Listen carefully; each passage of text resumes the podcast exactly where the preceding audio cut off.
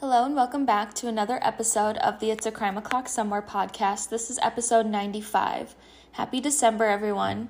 Today I'll be talking about the Christmas nineteen ninety-nine double murders of Stephen and Carla Barron. My sources for today's episode are Hom- Homicide for the Holidays, Season one, Episode four, titled A Christmas Morning Murder, K L T V dot com, and Orlando Centennial dot com. As usual, all my sources will be linked in today's show notes. I love to get in my car and drive through Tyler on Christmas Eve. Where we live, Christmas is a big deal for us. Our house is completely decorated. It was a pretty quiet night, actually. It was really slow. They've been shot in their home. Are you calling from inside the house? I can't do that. When I got that call, I'm going, this is really not happening. Christmas time of all times to do this. This case takes place in Tyler, Texas, or Chapel Hill, which is near Tyler. The neighborhood in Chapel Hill, where Stephen and Carla Barron lived, took Christmas very seriously. However, the Barron's house remained undecorated because they were Jehovah's Witnesses and didn't celebrate Christmas. The Barrons had been married for eighteen years and had a daughter named Stephanie. They appeared to be a loving family, and the neighbors said they were always willing to help people. On Christmas Eve nineteen ninety-nine, the Barrons spent a quiet night together before bed, but at four twenty a.m., Carla Barron's mom, Margaret, called nine one one. She said there had been a shooting at her daughter's house. Margaret handed the phone to Stephanie, and she began to speak to the dispatcher. I told them that an intruder came in and shot my mom and my dad while I hid in the closet. I didn't know what to do. Then I ran out the back door, so I got my sounds. I wasn't thinking about anything. So yes, Stephanie is interviewed in this episode. She said she had run to her grandma's house, which was next door. The dispatcher told Stephanie to stay on the phone until the police arrived. The police arrived around four forty-five a.m. and found the back door open. S- Stephen and Carla were both shot and found in their bedroom. There was no shooter still inside the house. Nothing was in the nothing in the house was out of place, and no forced entry.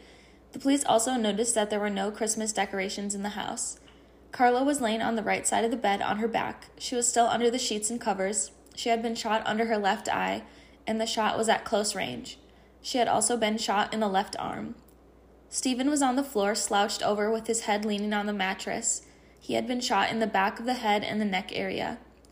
It appeared as if the shooter had been standing on Carla's side of the bed. Stephen had been trying to get out of bed, and one of the shots had missed Stephen and went into the headboard. It didn't appear that Carla had even woken up from her sleep. Under the bed, the police found three firearms. All were loaded. The police believed that Stephen had been trying to get out of bed to get his gun. There was nothing out of place. The police found cash still inside the house, about four hundred dollars laying around. Once the first responders started showing up, the neighbors went to see what had happened. Margaret told them that she believed someone had broken into Stephen and Carla's home and they had been shot. The neighborhood was shocked. They described the Barrons as fixtures in their church and very kind people.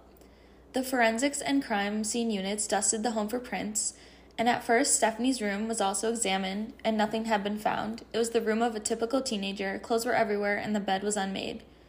At the front of the home, the police found a phone box. Someone had tried to cut the phone lines. They were unsuccessful, but they were tampered with. Detective Joe Roscoe went to Margaret's home to speak with Margaret and Stephanie. He informed Stephanie that her parents were dead, and Stephanie appeared to be a lot younger than seventeen. I remember when Detective Rasco came to see me. There were so many things going through my head. I, I'm scared. I said, Stephanie, I know you're upset, but I've got to tell you this, that your, your parents are deceased. Stephanie said the only thing she remembered was being woken up in the middle of the night. She said she heard four shots and hid in the closet. After the shots, it was completely silent. She took that opportunity to run to her grandma's home next door and notified Margaret. Stephanie said she never saw the shooter or looked in her parents' bedroom. When Detective Rasco returned to the Barron's home, he learned that the crime scene techs found something. In Stephanie's dirty clothes hamper, they found a gun. It was a thirty-eight revolver. The gun had recently been fired because it smelled like gunpowder. It matched the number of rounds that had been fired at Stephen and Carla, and it was clearly the murder weapon. Later, it revealed that it actually was the murder weapon. In the clothes hamper, there was also a laser sight that had fallen off the gun. Detective Rasco and a crime scene technician went back to talk to Stephanie. They wanted to do a gunshot residue test to rule her out. In Stephanie's bedroom, in her pictures, there were several photos of Stephanie and several males, flashing gang signs. Stephanie had also written, "I love D," on her closet door. The gunshot residue test came back as negative, which surprised Detective Rasco. The serial number on the gun was registered to Beth Little. Beth told the police that her gun had been missing since October when her house burned down. The T V had caught on fire while Beth was on vacation and caused a fire. Stephanie was asked to come into the police station for another round of questioning. Detective Rasco said the interview lasted about two hours. Stephanie was asked about her time at Chapel Hill High School in Texas. Stephanie was doing well and wanted to be an elementary school teacher, but in the eleventh grade she dropped out. Stephanie said Carla had gotten a brain aneurysm from a tumor, so Stephanie dropped out to help her. The tumor was removed and caused a stroke, and Carla had to relearn how to walk. Carla was also on medication, which explained why Carla may have not woken up during the shooting. Stephen was out of town a lot for work, which Stephanie said was hard on them.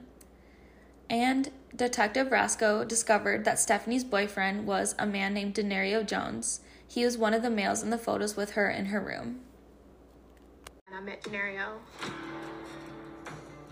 When I first met him, I thought he was asking for my friend's phone number, but he was actually asking for mine. I just remember being kind of interested, being attracted to him. Stephanie said her mom had let Denario over to the house once. However, her parents ended up not approving. Stephanie said Stephen didn't approve of interracial dating. Stephanie began to spend all her time with Denario without her parents knowing. Stephanie said she was in love with him and wanted to marry and have a family. After the interview, Stephanie went back to her grandma's house. Denario had a criminal history and was part of a gang. He became a suspect. Detective Rasco received a call from his lieutenant that someone was wanting to speak to him about the Barron murders. Detective Rasco met this person at an Exxon gas station. He, this person brought up a house that he had been that had been set on fire. He knew that the woman's name was Beth and that she had a weapon that had killed the Barrons. On October twenty-fifth, nineteen ninety-nine, Beth's neighbor Shelley Ray Haynes called nine one one. The fire had spread next door to Shelley's house, where she was with her young daughter. Okay, we have the fire department on the way. What's your address? Is it, are you calling from inside the hall? Yes, I can't get out. Shelley had passed out on the phone call, and her daughter was heard crying in the background. The fireman was able to get them out and rush them to the hospital, but they both later passed away. At the time of the investigation, the fire was ruled as accidental. Now the witness was telling De- Detective Rasco that he knew who had set the fire. That person was Denario Jones. Detective Rasco spoke to the fire marshal and said that maybe the case was a murder, which he agreed. Denario was picked up at school to be questioned. He had an attitude and denied being involved in the Barron double murder. He claimed that someone else had done it. Denario was also confronted about the house fire. Denario claimed he needed money. He seemed to have no idea that the fire had caused a murder. He set the fire to erase his fingerprints. Denario was also asked about the thirty-eight caliber gun he stole. He admitted to stealing the gun and that Stephanie had met him, met up with him later that night so they could look at the stolen items. Stephanie then asked if she could keep the revolver, which he let her. Denario was charged with arson and two counts of murder. His phone records proved that he was at his mom's house on the night of the Barron double murder, so he was ruled out of that crime. Stephanie again became the prime suspect. Stephanie's friends were interviewed. They said she had developed a wild streak in the last year. She'd become rebellious and didn't have a lot of friends at school anymore. I don't recall being mean. I didn't really hang around with a lot of girls, and I felt probably like girls judged me, because I was around a lot of guys. After Stephanie started dating Denario, she left her mom home a lot, which made Stephen angry. Stephen wasn't home a lot as it was, which seemed to have affected Stephanie. Stephanie was hanging out and partying with her boyfriend and other male friends. It seemed like Stephanie, if Stephanie had done it, her motive was because of the rocky relationship with her parents. Detective Rasco also discovered that Stephanie had been arrested on December sixth for writing bad checks. She had taken one of her parents' checks because she wanted to buy Denario a birthday present. Stephen was pissed and embarrassed that Stephanie had been arrested and was on probation. Stephen had let the police arrest Stephanie, had her spend the night in jail, and bailed her out to teach her a lesson. Stephanie was then forbidden to do anything. She could only leave the house to go to work. A warrant was obtained for Stephanie's arrest for the murder of her parents. A few months later in jail, Stephanie was being searched by a guard. The guard found a handwritten note in her bra. The note was basically a confession to what had happened at the Barron home. In the note, it said, Stephanie had woken up at two a.m., got dressed, put on latex gloves, went into her parents' room and held the gun up and put the laser on. Stephanie said she closed her eyes and shot her dad in the back of the neck and her mom in the face. Stephanie said her dad was stumbling around, so she shot again. Stephanie said after the shooting, she went into her room, put her sweatshirt, gun, and laser in her hamper, and then ran to her grandmother's house. Stephanie insisted the note was a fake. She had found it in her cell, stuck it in her bra, and wanted to show her attorneys. Stephanie said the person that wrote the note was Denario's ex-girlfriend's sister-in-law. It appeared as if the note wasn't in Stephanie's handwriting, but the inmate who had written it told the police another story. She said Stephanie had the inmate copy the original note so it wouldn't be in her handwriting. The note had only details that the killer would know, and the inmate had been incarcerated at the time of the murders and couldn't have been the murderer. On October fourth, two thousand, Stephanie agreed to plead guilty to avoid the death penalty. She was sentenced to seventy-five years in prison. Stephanie has never admitted to why she killed her parents. In November two thousand, Denario was sentenced to seventy years for murder and arson. He wasn't charged in connection with the Barron murders. Stephanie will be eligible for parole in December twenty twenty-nine. Sheriff J B. Smith wrote a book about the case titled The Christmas Day Murders, a true crime chronicle Texas style. The ratings have been anywhere from three point three on Goodreads to a five on Amazon. Support for the It's a Crime O'Clock Somewhere podcast is brought to you by Manscaped, who is the best in men's below-the-waist grooming. Their products are precision-engineered tools for your family jewels. Manscaped's Performance Package, the ultimate men's hygiene bundle. Join over seven million men worldwide who trust Manscaped with this exclusive offer for you. twenty percent off and free worldwide shipping with the code CRIMEO'CLOCK at manscaped dot com. If my math is correct, that's about fourteen million balls. The Performance Package four point oh has arrived, and oh man, it's a game changer. Inside this package, you'll find their Lawn Mower four point oh trimmer, Weed Whacker ear and nose hair trimmer, Crop Preserver ball deodorant, Crop Reviver toner, performance boxer briefs, and a travel bag to hold your goodies. First off, the Lawn Mower four point oh. This trimmer is the future of grooming and, dare I say, the greatest ball trimmer ever. Their fourth-generation trimmer features a cutting-edge ceramic blade to reduce grooming accidents thanks to their advanced SkinSafe technology. The Lawn Mower four point oh is waterproof and also has a four thousand K L E D spotlight you need more if you need more of a precise shave. Because this trimmer is waterproof, you can say goodbye to the mess on the bathroom floor. You thought that was good, but want to take your grooming game even further to the next level? Their Performance Package four point oh also includes the Weed Whacker nose and ear, ear hair trimmer.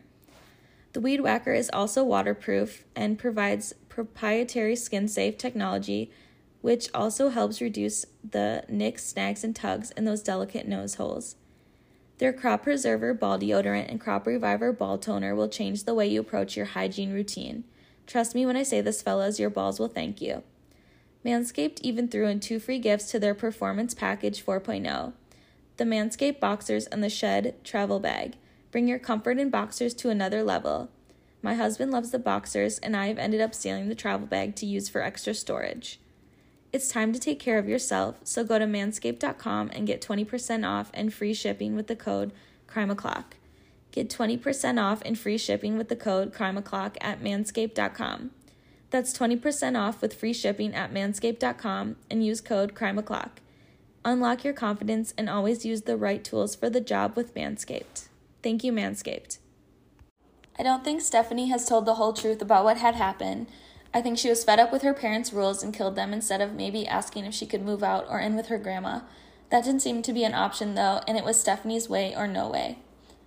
My book recommendation for this week is The Sleepover by Carrie Beavis.